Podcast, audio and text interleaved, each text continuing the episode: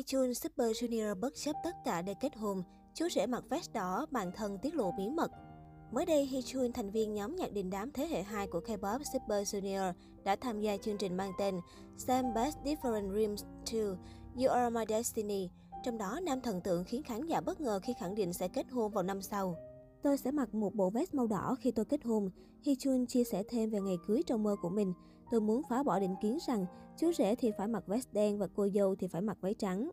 Tuy nhiên, bản thân của Chun, nữ ca sĩ Sandambi lại không nghĩ rằng Chun có thể kết hôn, đặc biệt là không thể kết hôn vào năm sau.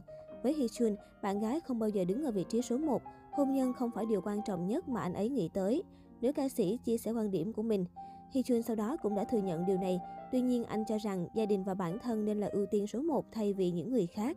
Kể từ sau khi chia tay Momo, thành viên nhóm nhạc Twice vào năm 2021, Chun vẫn chưa bị bắt gặp hẹn hò với bất kỳ ai khác.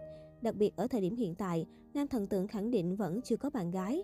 Tuy nhiên, anh thừa nhận đã suy nghĩ đến một đám cưới và mong muốn có thể kết hôn vào năm sau. Super Junior ra mắt vào năm 2005 và là một trong những ban nhạc lớn và có ảnh hưởng nhất K-pop kể từ đó. Không có gì ngạc nhiên khi các thành viên vẫn hoạt động và ngày càng thành công nhờ vào thương hiệu này.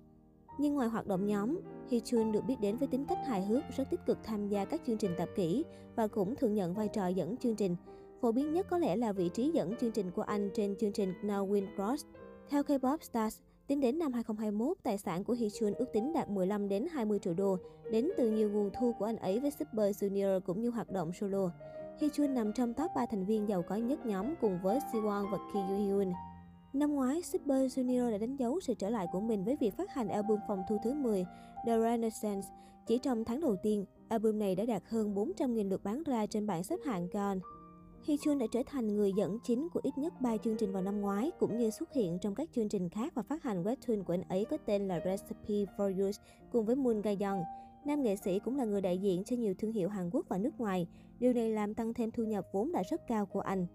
Cuối cùng, kênh YouTube của Chun cũng góp phần vào thu nhập khủng của nam nghệ sĩ. Theo K-pop Stars, anh ấy kiếm được khoảng 155 đô mỗi tháng thông qua kênh của mình với hơn 520.000 người đăng ký tính đến thời điểm viết bài.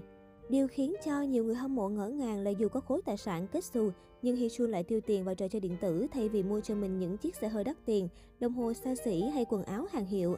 Theo thông tin chi tiết trên Shambi, nam nghệ sĩ đã tiết lộ trên Radio Star về việc anh đã chi khoảng 35.000 đô chỉ riêng cho các trò chơi trên thiết bị di động.